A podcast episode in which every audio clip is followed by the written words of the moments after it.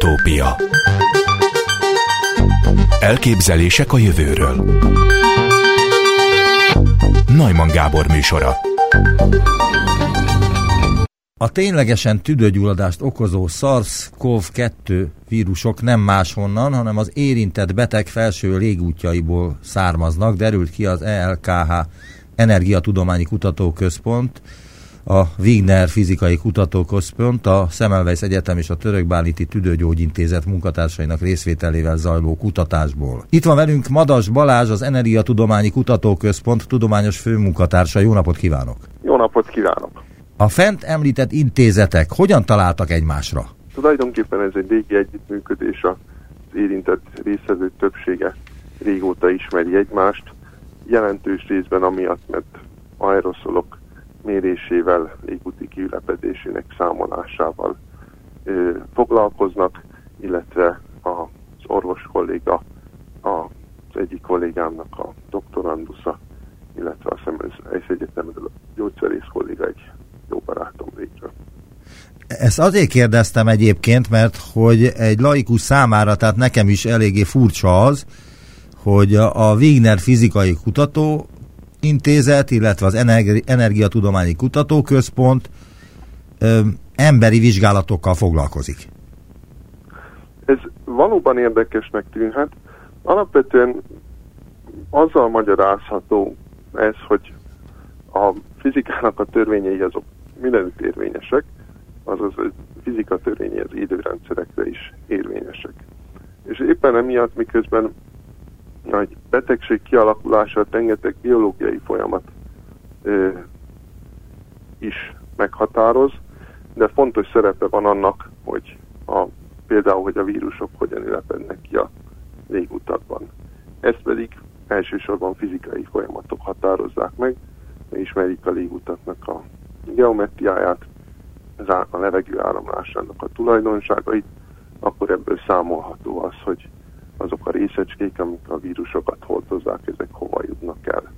Emiatt kezdtünk el foglalkozni ezzel, hiszen ebben e, részecskéknek a légúti kiülepedésében régóta van tapasztalat nálunk, ezek általában nem vírushordozó részecskék voltak, amiket számoltunk, hanem radioaktív részecskék, vagy mindenféle más, de mivel ugyanazok a törvények kérvényesek a vírusokra is, a vírusokat hordozó részecskékre is, ezért ez a számolás ez lehetséges. Nyilván egy csomó mindenhez nem tudunk hozzászólni, hogy mi történik azután, hogy hát hogyan jutnak be a vírusok a sejtbe, például ezzel nem foglalkozunk, de mivel azok a receptorok, amik, amiken keresztül a vírusok bejutnak a sejtekbe, ezek a légutakban mindenütt jelen vannak, ezért érdekesnek tűnt az a kérdés, hogy jó, de akkor egy belégzésnél hová jutnak el. Önök mit tettek, vagy mit csináltak már, mint az Energiatudományi Kutatóközpont? Tehát mire kérte önöket a Tüdőgyógyintézet, vagy a Semmelweis Egyetem? Hát a valóságban az történt, hogy ezt a kutatást még kezdeményeztük e, tulajdonképpen, tehát ez, e, ez a felvetés nálunk, e, nálunk vetődött föl, hogy ezt a kérdést vizsgáljuk, tehát önök keresték meg a Semmelweis Egyetemet, illetve a Tüdőgyógyintézetet?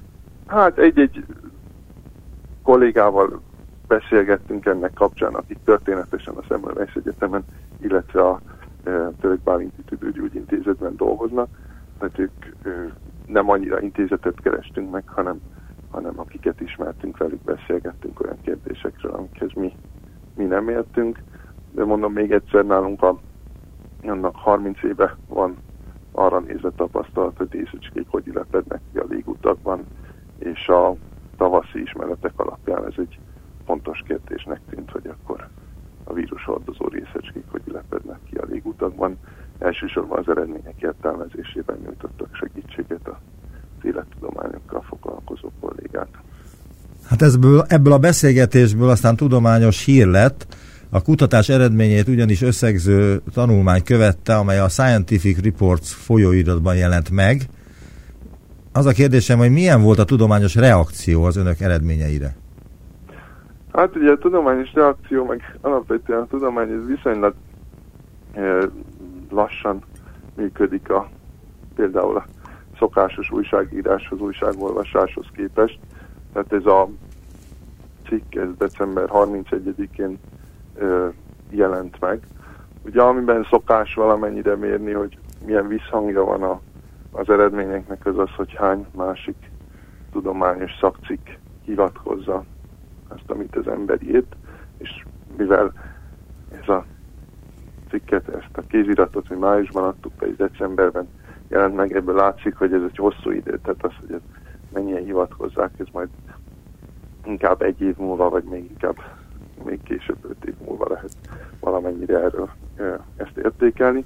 Ugyanakkor a kéziratot ezt megjelentettük egy úgynevezett preprint szerveren, ahova olyan kéziratokat lehet föltenni, olyanokat is föl lehet tenni, amelyek még nem estek át a bírálaton, és erre, ezekre a kéziratokra már érkezett több hivatkozást. Tehát ez valamennyire következik abból, hogy ez a téma ez eléggé e, hát nyilván fontos most, hiszen az egész életünket meghatározza a világjárvány. De be lehet tartani egy ilyen vizsgálatnál a tudományos protokollt? Mert hogy az oltás készítésénél sem tartották be azt, amit eddig be kellett tartani, és a betegek kezelésénél sem tartották be. Ugyanis arról van szó, a cikkből idézek, a szimulációk azt mutatták, hogy nagyon kicsi annak a valószínűsége, hogy egy légvétel nyomán akár csak egyetlen vírus is a tüdő mélyére jusson. A belélegzett vírusok nagy része ugyanis az orrüregben, a szájüregben és a torokban tapad meg. Tehát, hogy ez egy nagyon fontos információ, ha ez igaz most is, és e- erre a, a gyógykezelést is alapítani lehet. Nem? Hát azért ez így túlzás. Én azt gondolom, hogy ez egy fontos információ, de nem gondolom, hogy bármit, amit eddig a védekezéssel kapcsolatban e, történtek, ezt ennek alapján máshogy kellene, vagy kellett volna csinálni. Ugye, ami, a, ami egy lényeges elem, vagy úgyis meg lehet ezt fogalmazni, hogy, hogy ugye a súlyos baj az a tüdőgyulladásból lesz, tehát rengeteg ember átesik a betegségen felső légúti tünetekkel, vagy azok nélkül, amiből semmi komolyabb baja nem lesz az esetek túlnyomó többségében. Miatt az a kulcskérdés, hogy hogyan alakul ki a tüdőgyulladás. És e, annak alapján is, amit mi számoltunk, meg hozzátéve a klinikai megfigyeléseket, felállítható egy olyan modell, hogy a vírusok először a felső légutakban ülepednek ki, utána ott szaporodnak el, és onnan jutnak el a tüdőbe. Mivel vannak arra nézve is információk, hogy a vérben a betegség elején nagyon ritkán fordulnak elő kórokozók, ezért azt a következtetés is le lehetett vonni, hogy ez a, a tüdőbe jutás az égutakon keresztül valósul meg. Ennek alapján tehát van két szakasz, első szakaszban, tehát ahhoz, hogy tüdőgyulladás kapjon, két lépésben történhet meg.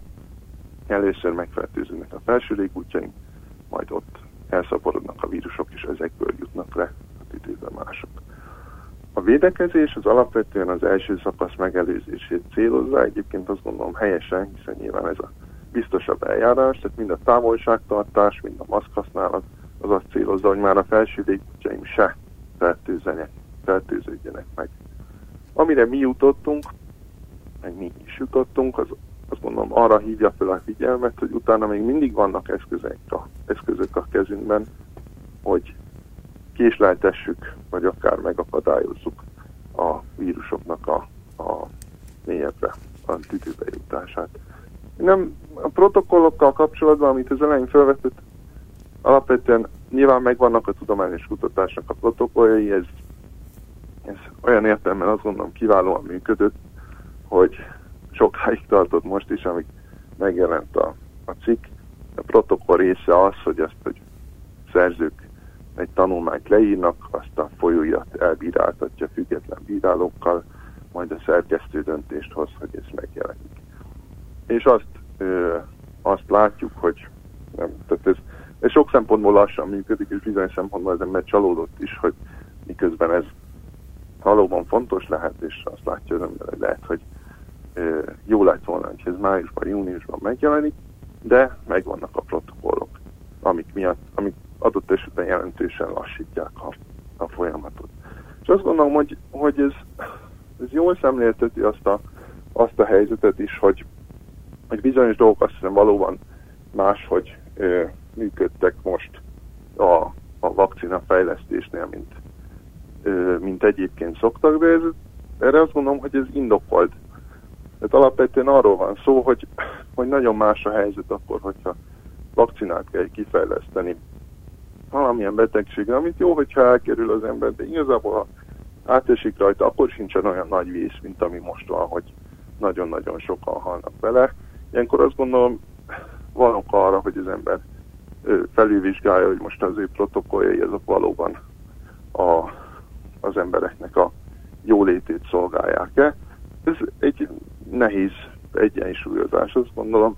Nyilván nem véletlenül vannak ezek a protokollok, ezek üzemben jól működnek, de azt gondolom, hogy távol vagyunk most a, a üzemtől, és ez, ez, ez adott esetben felülvizsgálat, azt jelenti, hogy felülvizsgáljuk ezeket is, de azt gondolom, hogy ezt lehet, lehet józanul intézni, és, és nem kell ettől szükségképpen megijedni. Mi a különbség abban, hogy azonnal a tüdőbe jut a, az a bizonyos vírus, a Covid vírus, vagy csak az orr nyálkahártya váladékának a tüdőbe jutásával fertőződik meg a tüdő? Mármint a betegség lefolyását illetően.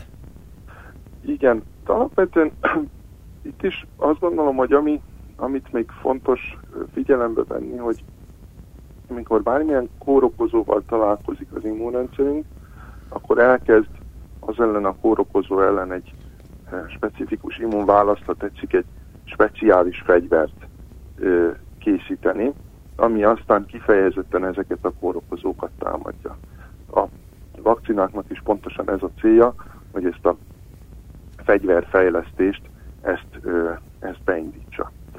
A, amikor a, a, és ennek alapján azt lehet elképzelni, hogy amikor a immunrendszerünk elő, először találkozik ezekkel a vírusokkal, akárhol, ez lehet a felső légutakban is a tornyák, hátján, stb., akkor elkezdődik ez a fegyverfejlesztés. Ha elkészülnek ezek a fegyverek, az antitestek, onnantól kezdve lehet jóval kevesebb, kisebb bajt tudnak okozni a vírusok. A vírusok pedig elsősorban a tüdőben okoznak nagy baj. Világos, hagyd kérdezzek alapján... bele, elnézést, hogy ez azt jelenti, hogy minél tovább tartjuk fönn a felső légutakba azt a bizonyos vírust, ami megfertőzött minket, annál nagyobb esélyünk van arra, hogy, hogy meggyógyuljunk. Hát ugye, tehát alapvetően onnantól kezdve, hogy megjelent a felségútakban, az immunrendszer elkezdi a fegyverfejlesztés, és ha ez előbb készül el, mint hogy vírusok a tüdőbe jutnának, akkor azt mondom, hogy egy jó kimenet erre lehet számítani. Hogyha a vírusok akkor jutnak le a tüdőbe, amikor még ez nem történt meg, akkor az egy rosszabb ö, helyzetet jelent. Ja, a biológia az az, ahol mindig, mindig vannak kivételek, és mindig minden tud máshogy lenni de alapvetően az immunrendszer elkészül, a felkészül a védekezésre, akkor onnantól kezdve a vírusok már nem okoznak nagy gondot általában. Azt írják ebben az ismertetőben, hogy a tüdőgyulladás kialakulásához vezető folyamat két részre osztható. Az első szakaszban csak a felső légutak fertőződnek meg, erről beszélt ön az előbb is, majd a második szakaszban az ott elszaporodott vírusok mélyre jutva tüdőgyulladást okoznak. Azt kérdezem, hogy mekkora az időbeli különbség az első szakasz és a második szakasz között? Erre nézve nekünk nincsen ö, közvetlen információnk, mert ilyet nem számoltunk.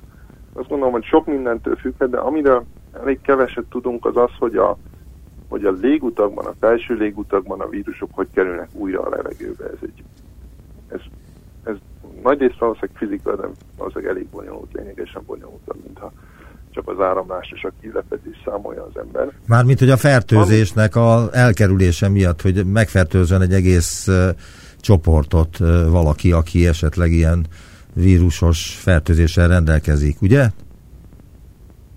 Hát igen, tehát alapvetően tehát az egy fontos kérdés, hogy amikor például köhögök, akkor milyen mechanizmusok határozzák meg, hogy az én légútjaimból mennyi vírus kerül ki de ehhez hasonló az, tehát hogyha a légutakon keresztül jutnak le a vírusok, akkor ennek is egy fontos feltétele lehet az, hogyha a levegőn keresztül jutnak le, hogy hogy kerülnek be a levegőbe, amit aztán mélyebbre tudok lélegezni.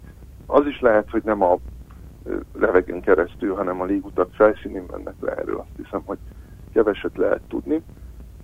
De amit, amit igazából, tehát amit lehet látni az esetek jelentős részében, hogy a felső légúti tünetek megjelenését követően a tüdőgyulladás a klinikai megfigyelésekben jellemzően egy héttel később következik be, akár több is lehet. Tehát valami ilyesmi lehet az időskála, de ezt nem a saját munkánk alapján gondolom, gondoljuk, hanem a klinikai megfigyelések alapján. Igen, de hát hogyan lehet szeparálni a kettőt? A tüdőbe megy le a felső légutakban beszívott levegő. Azonnal. És ezt hogyan tudom szeparálni, mármint hogyan tudom kirekeszteni belőle a megfertőződött részeket és a vírusokat? Itt két dologról van szó, tehát az egyik fele az, ami alapján ö, mi erre az eredményre jutottunk, az ugye az, hogy a felső légutak nagyon hatékony szűrőt ö, jelentenek, tehát a belélegzett részecskéknek a nagyon nagy része az ott ülepszik ki, és hogyha az ember figyelembe veszi azt, hogy a vírusok mekkora részecskéken utaznak, és egy-egy adott méretű részecskékben mennyi lehet. Annak Tényleg alapján. mekkora ez a Covid vírus? Milyen nagy? Vagy milyen kicsi? A vírus mérete az alapvetően nagyon kicsi, viszont a vírus alapvetően nem magában utazik többnyire, hanem azokon a cseppeken, amiket például kölgéskor vagy kilégzéskor kilélegzünk. Tehát nem a vírus mérete az, ami meghatározza a légúti kiülepedést, hanem az a részecskéknek a mérete, amelyeken a, a vírus az, az utazik.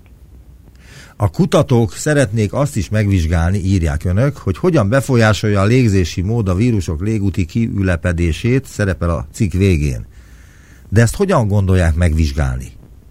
Igazából erre van, tehát ez tulajdonképpen nem, bizonyos részei nem nagyon bonyolultak. Tehát a légzés, a, azban a modellben, amivel számolunk, abban a légzési mód az állítható, nagy jelentősége van annak is valószínűleg, hogy az orron keresztül veszünk levegőt, vagy szájon át, szájon át jóval több részecskét lélegzünk be, és ez, ez, ez rosszabb lehet. Igazából az olaszországi első esettől lehetett azt olvasni egy amatőr futballistáról, hogy viszonylag gyorsan feltételezett első esetről, nem lehet ezt biztosan tudni, hogy viszonylag gyorsan került kórházba tüdőgyulladása, ami esetleg összefügghet azzal is, hogy, hogy mikor kapta el a tüdőgyulladást, hogyha nagyon például sportolás közben szájon átlégzésnél lehet, hogy nagyobb mennyiségben jutnak be vírusok rögtön a tüdőbe, tehát emiatt lehet ez érdekes, meg nyilván a adott esetben a védekezést is befolyásolhatja az, hogy a sportolásra nézve mennyiben más a helyzet, mint amit, mint amit normál légzésnél tapasztalunk. Ön személyesen is involválódott ebben az ügyben, mármint, hogy volt covidos? Nem tudtam, ma nem voltam, és egy-két teszten is túlestem, amikor gyanús voltam, tehát azt tippelném, hogy nem, de nyilván ez biztosan nem, nem lehet állítani. Azt kérdezik még a cikkben, hogy mit tehetünk annak érdekében, hogy elkerüljük a betegség súlyosbodását a második szakaszban. És én azt kérdezem, hogy mit tehetünk annak érdekében, hogy elkerüljük a betegség súlyosbodását a második szakaszban? Igen, hát alapvetően ami, tehát ugye azt állapítottuk meg, hogy ha egy, köhög, egy valaki egy koronavírusos beteg köhögéséből levegőt veszünk, akkor nagyon kicsi annak a valószínűsége, hogy vírus közvetlenül a tüdőbe jusson. Nyilván ez a valószínűség nem nulla, tehát hogyha én órákon át olyan levegőt lélegzek be, amiben, amit koronavírusos beteg köhögött ki, akkor már jóval nagyobb esélye lesz annak, hogy vírus a tüdőbe jut. Annak, hogy én órákon át ö, vírusos levegőnek vagyok kitéve, az egyik lehetséges forrása az, amikor otthon vagyok, még csak felső légúti tünetekkel, de koronavírusokkal a felső légutamban, akkor igazából a saját köhögésem fogja növelni a körülöttem lévő vírus koncentrációt. Emiatt nagyon lényeges, hogyha egyedül vagyok otthon, tehát nem csak másokért, hanem magamért is fogjam össze azokat a részecskéket, amiket kiköhögtem, azaz zsebkendőbe kölgjek, illetve a gyakori szellőztetés az szintén segíti e, azt, hogy csökkenjen a vírus koncentráció. Tehát ezek azok, amiket azt gondolom bárki megtehet e, otthon, hogyha pozitív tesztje van, hogyha felső légúti tünetei vannak, ezzel lehet ö, csökkenteni azt, hogy mennyi vírus lélegzünk be. Emellett nyilván fontos az, hogy a ember az immunrendszerét is próbálja segíteni szokásos eljárásokkal, az az egészséges táplálkozással és ö, sok pihenéssel. Ezen felül azt reméljük, hogy részben annak alapján is, amit számolunk, annak alapján lesznek olyan orvos kollégák, akik adott felső légúti fertőtlenítésre, vírusszám csökkentésre alkalmas szereket ajánlanak, akár házi orvosok, természetesen meghatározva azt is, hogy milyen gyakorisággal és ö, milyen dózisban érdemes ezeket alkalmazni. Én, mint fizikus ez ígyben nem tudok semmit sem megfogalmazni, de annak alapján, amit találtunk, azt reméljük, hogy milyen szerek, gyógyszerek azok hozzájárulnak ahhoz, hogy ha már megfertőzött betegek közül kevesebb legyen tüdőgyulladás, és kevesebben kerüljenek kórházba. Köszönöm szépen az interjút. Madas Balázs az Energia Tudományi Kutatóközpont tudományos főmunkatársa volt az utópiában. Viszont hallásra. Köszönöm én is a lehetőséget.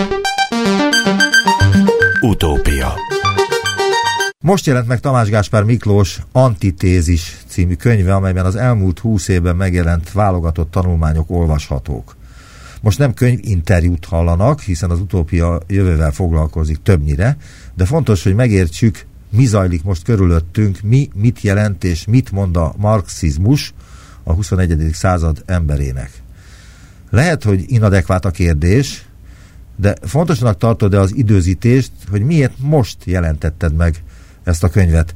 A vonalban Tamás Gáspár Miklós, filozófus. Köszönöm szépen, ezek az írások sose jelentek még ma- magyarul. Ezek ö, ö, angolul íródtak, és most fordították le őket. Ö, néhány kivétele van, egy magyar nyelvű írás is, de ezek is ismeretlenek. Tehát ez egy teljesen új könyv a magyar közösség számára. De az írások azok az elmúlt tíz évben születtek, vagy Az elmúlt húsz évben keletkeztek. Uh-huh. Nekem 22 éve nem jelent meg könyvben és nem az én időzítésem, most végre valaki nehezen vállalkozott rá, hogy kiadja a tanulmányaimat. Tőlem könyvet nem közöltek az utóbbi évtizedekben. Ne haragudj, én eléggé földhöz ragadt vagyok, és Csak például a címről az jut eszembe, hogy az antitézisnek köze van a mindennapjainkhoz.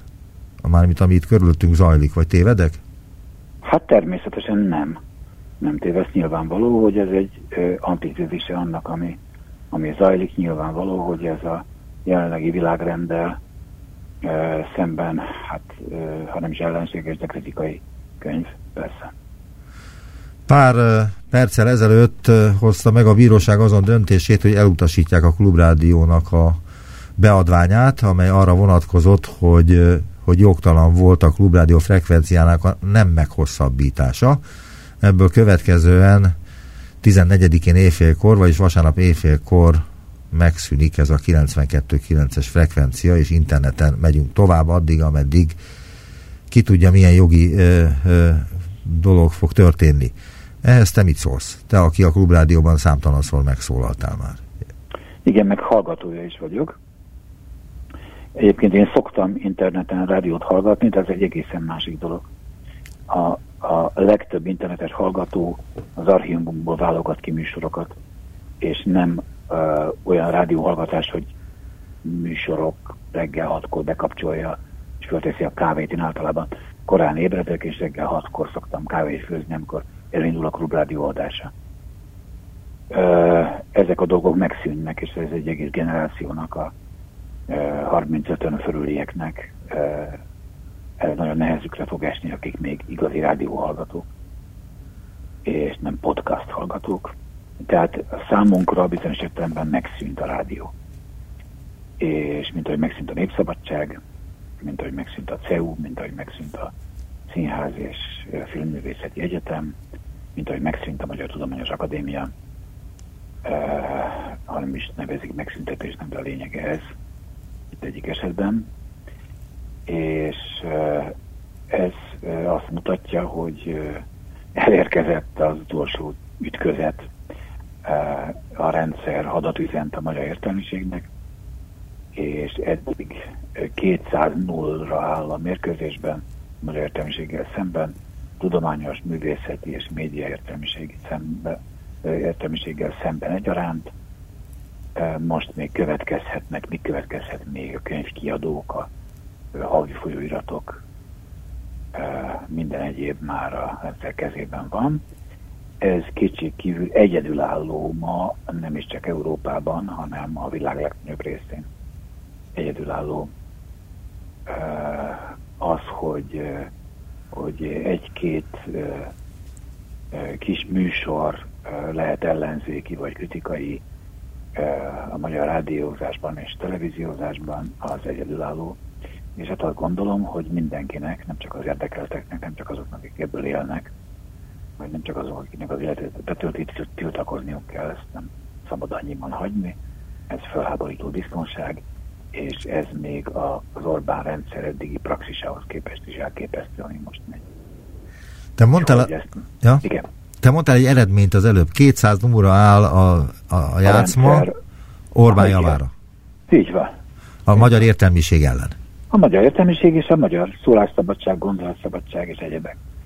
De ebben mennyi szerepe van az értelmiségnek, azoknak, akik felemelhették volna a szavukat, vagy valamit tehettek volna, milyen hibát követett el, nem az Orbán oldal, hanem a másik?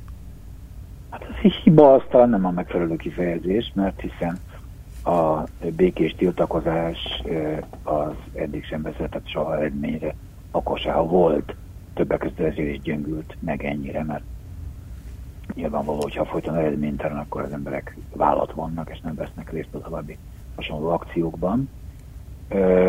Hát nyilvánvaló, hogy, hogy ha sikerült a közvéleményt a szó igaz értelmében, ami nyilvánosságot jelent, kritikaiságot jelent, összes többi kiírtani. Természetesen az interneten ma is van kritikai hang, leginkább egyébként szkeptikus, cinikus, lemondó, keserű kritikai hang, nem az aktivizmusnak, nem a lázadásnak a hangja, hanem a rossz kerülnek, a viszolygásnak, az undornak a hangja. Ez fönnállt, kizárólag az interneten, ez nem korlátozható, olyan könnyen, csak ugye a pénz elvételével, amire azért kitűnő kísérletek történnek. Úgyhogy, úgyhogy, úgyhogy nem hiszem, hogy itt hiba van, a, a rendszer egész karaktere hibás, és itt az értelmiség egy különösebb felelőssége, mindenkinek felelőssége van. Az, hogy az emberek elvesztik a reményüket, azt azért nehéz fölróni valakinek. Nem arról van szó, hogy, hogy itt emberek tömegesen megalkuttak volna aljas indokból és pénzért, vagy mit tudom miért, hanem főleg mondom tényleg arról van szó, hogy emberek elveszítették a reményt, és, és akkor hát ebből passzivitás következik. Előfordult már ilyen történelemben, de nagyon sajnálatos, hogy ismét tartunk körülbelül ott, mint 1851-ben. Sokan azt mondják, hogy ez a mostani rendszer hasonlít a Kádár rendszerhez. Ez hülyeség? Nem hasonlít. Igen, hülyeség. Mert hogy egy személy, egy vezetés volt akkor de, is. De mondom, ezek, ezek, ezek teljesen fölületi párhuzamok, amelyek mögött nincsen mélyebb tartalom, egyáltalán nem hasonlít semmiféle 89 előtti rendszerre. Nem minden hasonlít, ami nem tetszik nekünk. A legkülönféle dolgok nem tetszenek nekünk, de attól még nem hasonlítanak egymásra. És akkor ez az egész mostani helyzet Orbán azon bejelentésével kezdődött, amikor kinyilvánította, hogy mi liberális demokráciát akarunk csinálni? Orbán Viktornak itt semmi különösebb jelentősége nincsen. A, ö, egyáltalán nem pusztán csak Magyarországon történik ez, bár itt egy kiélezett formában.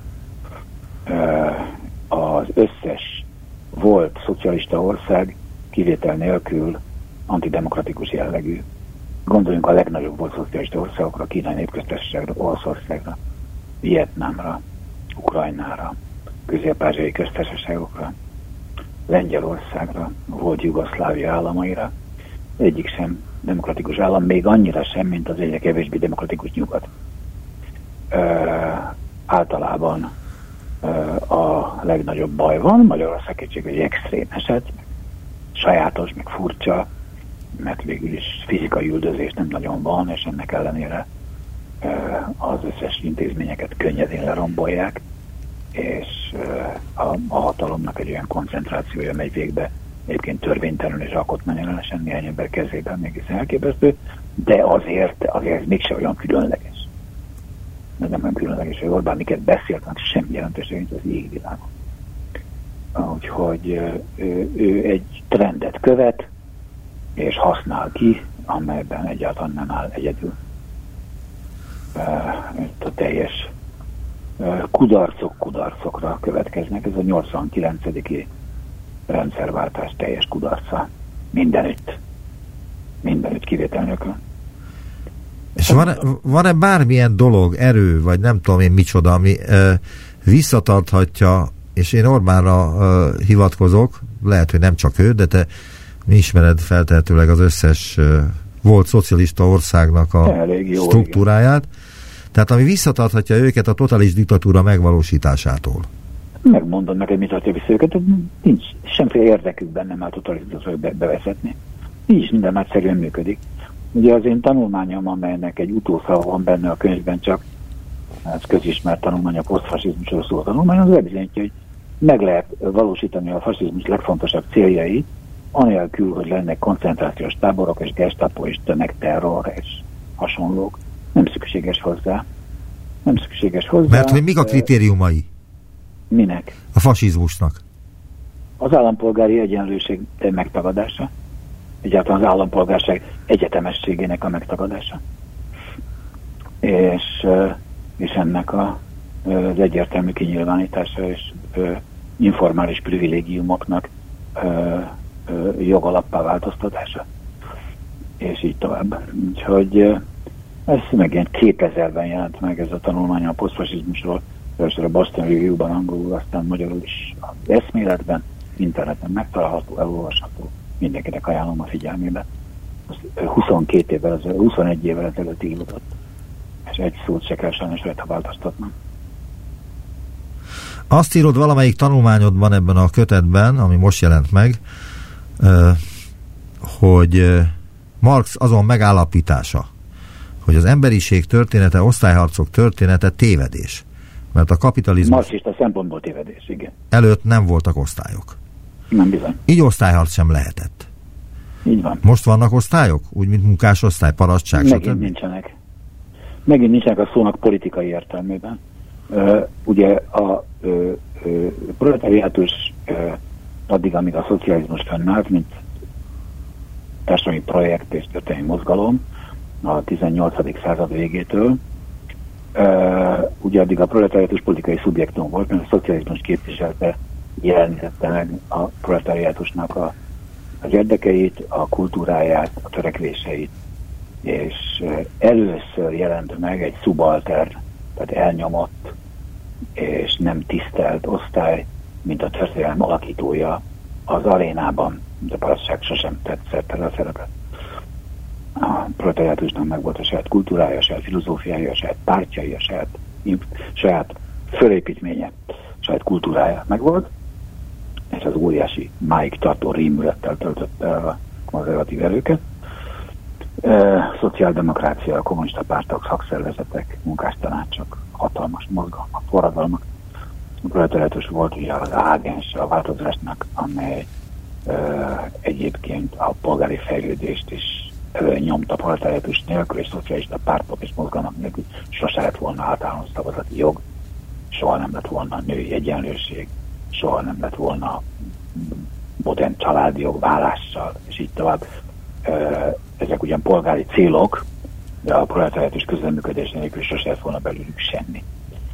És, és ugye a fasizmus többek között azt okozta, egyszerűsítek, hogy beleférjünk az időbe, hogy létrejöttek olyan kapitalista társadalmak, amelyeket nem a polgárság irányít. Ugye a fasiszta államokban a mozgalmi párt és militáns rétege, továbbá a felső közigazgatás és a hadsereg bizonyos részei irányították az államokat, és a burzsázia teljesen elvesztette a kezdeményezést és a befolyást, továbbra is megtarthatta a profitjának jelentős részét, de nem alakíthatta a politikát úgy, ahogyan a 19. századi Franciaországban mondjuk alakította. És, és ez nem is tért vissza soha többé. Tehát a lényegében, lényegében Hitler győzött. Mindenek előtt legyőzte a nyugaton a proletár mozgalmakat, a szocialista és kommunista mozgalmakat, és soha többé nem kerültek olyan helyzetbe, hogy győzhessenek. Ugyanakkor azonban megtanította az államokat, a nyugati államokat is arra, hogy hogyan lehet a, a polgárság befolyását korlátok között tartani, és a bürokrácia hatalmával szabályozni a dolgokat, többek között pontosan úgy, hogy kompromisszumot létesítenek a munkásosztálya. Ezek, ezek, a, ezek az államszerkezetek, ezek, ezek sikeresnek bizonyultak a jóléti társadalom korában, a fogyasztói társadalom korában, a fogyasztói társadalom egyébként nem azt jelenti, hogy az emberek szeretnek fogyasztani, hanem azt, hogy az állam serkenti a fogyasztást beruházásokkal és kedvezményekkel. Ezt jelenti a fogyasztói társadalom. Ezek a szerencsétlen tök fikó szót a magyar sajtóban erről írkálni. És, és úgyhogy, úgyhogy és hát ugye keleten pedig ugye maga a, maga a, maga a létező szocializmus, a kommunista pártok uralma a szovjet típusú országokban szintette meg a szuverén munkás mozgalmat. A polgársági sem nagyon volt. És az egyetlen komoly modernizáló erő az a szocializmus volt, és a diktatúra érdekében a, bizonyos fejlesztés és modernizációs célok sima végrehajtása érdekében a munkásosztálynak a politikai autonómiát meg kellett szüntetni, meg is szüntették. Úgyhogy ezek keleten és nyugaton is ezek a, az osztályok politikai értelemben eltűntek, de természetesen strukturálisan fönnállnak.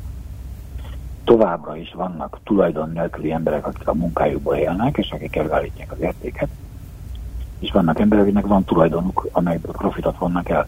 Tehát strukturális értelemben továbbra is van burzsóázia és proletariátus, csak ezek többé nem politikai tényezők, nem politikai szubjektumok, nincsenek, nincsenek, nincs polgári és nincsen munkásosztályi tudat. Már pedig ezt ugye a 20. század elején, ugye a modern marxizmusban Lukács és Gramsci és mások felfedezték, ez a döntő kérdés, hát meg Lenin, ez a döntő kérdés. Ez a döntő kérdés és döntő politikai történelmi kérdés. És hát ezek, ezek megszűntek, úgyhogy 1989 óta aztán végképp. Ugye még csak utópikus vagy ilyen kísérteties formában sem állt fönn a régi konfliktus, holott persze, ugye ez a dologban az ördögi a háttérben persze ugyanez áll, mert a kizsákmányolás az pont úgy létezik, mint bármikor. Azt mondtad az előbb, hogy a volt szociális országokban egytől egyig valamifajta fasisztoid társadalom alakulgat. Posztfasiszta, nem fasisztoid. Vagy posztfasiszta. posztfasiszta. Nem fasisztoid. A fasisztoid az azt szokta jelenteni, hogy, hogy nem igazán fasiszta társadalmak, ahol vannak ilyen fasiszta mozgalmi, nem tudom micsodák. De ha vagy fasisztus, fasizmusba hajazó, azt is jelenti. Nem, nem, az posztfasiszta, nem, nem. Ezek terminusok. Világos, tehát akkor azt mondod... Nem lehet módosítani. Nem módosítom. Posztfasizmus épül a Igen. volt szociális országokban, ezt mondod. Nem csak itt. Mi az oka annak, hogy Orbán ö, csinálja ezt a legnagyobb vehemenciával? Azt nem állítom, hogy legnagyobb vehemenciával. Innen csinálja. úgy tűnik. A klubrádióból pláne. Sokkal erőteljesebb posztfasiszta erők van a Franciaországban. 48%-a van a posztfasiszta pártnak pedig hát ott micsoda erők vannak az ellenkező oldalon, vagy kellene, hogy legyenek. De Franciaországban pont úgy megszűnt a baloldal, mint Magyarországon. Pedig hát ugye ennyi szóval más tradíciói van. Franciaországban nincs baloldal, még sosem fordult még elő a történelemben. Mégis ez volt a baloldal klasszikus hazája, ugye valaha. És, és én nem hiszem, hogy, hogy, hogy Orbán vehemensebb, mint Putyin, vagy mint Kaczynszki, vagy mint Isten, hogy micsoda. Pucsics.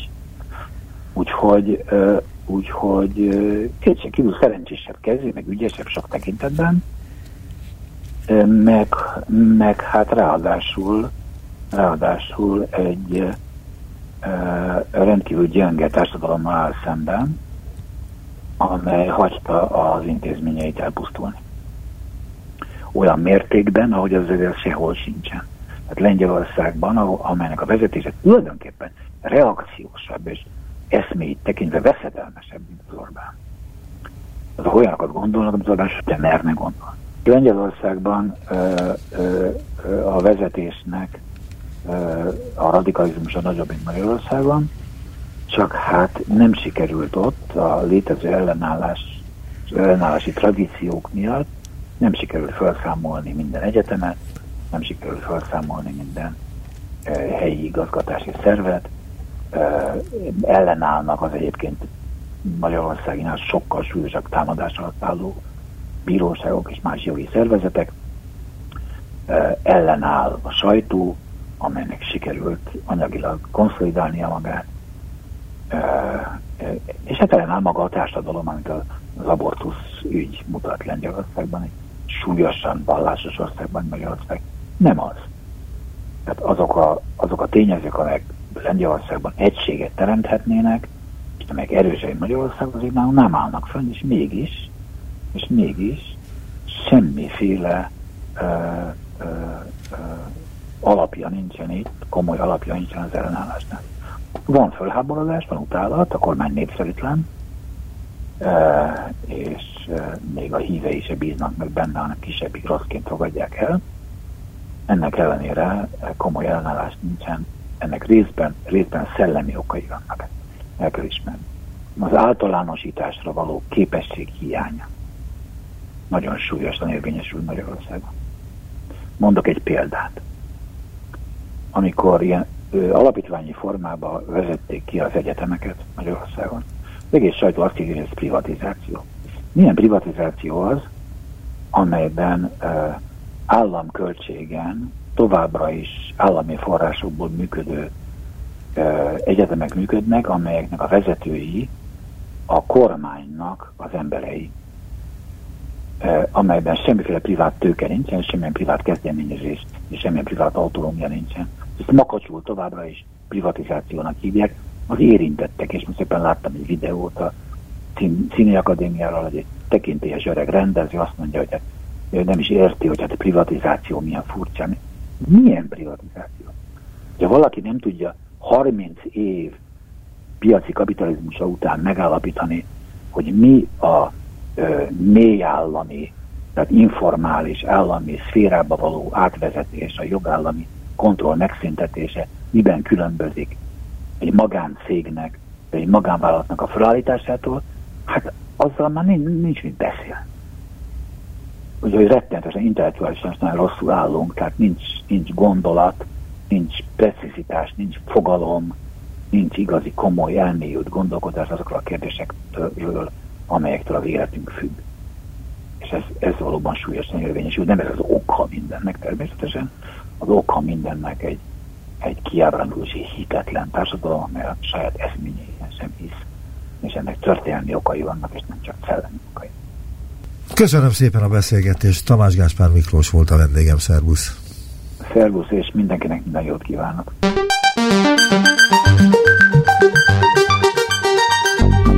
Visszaértünk a jelenbe. Neumann Gábor utópia című műsorát hallották.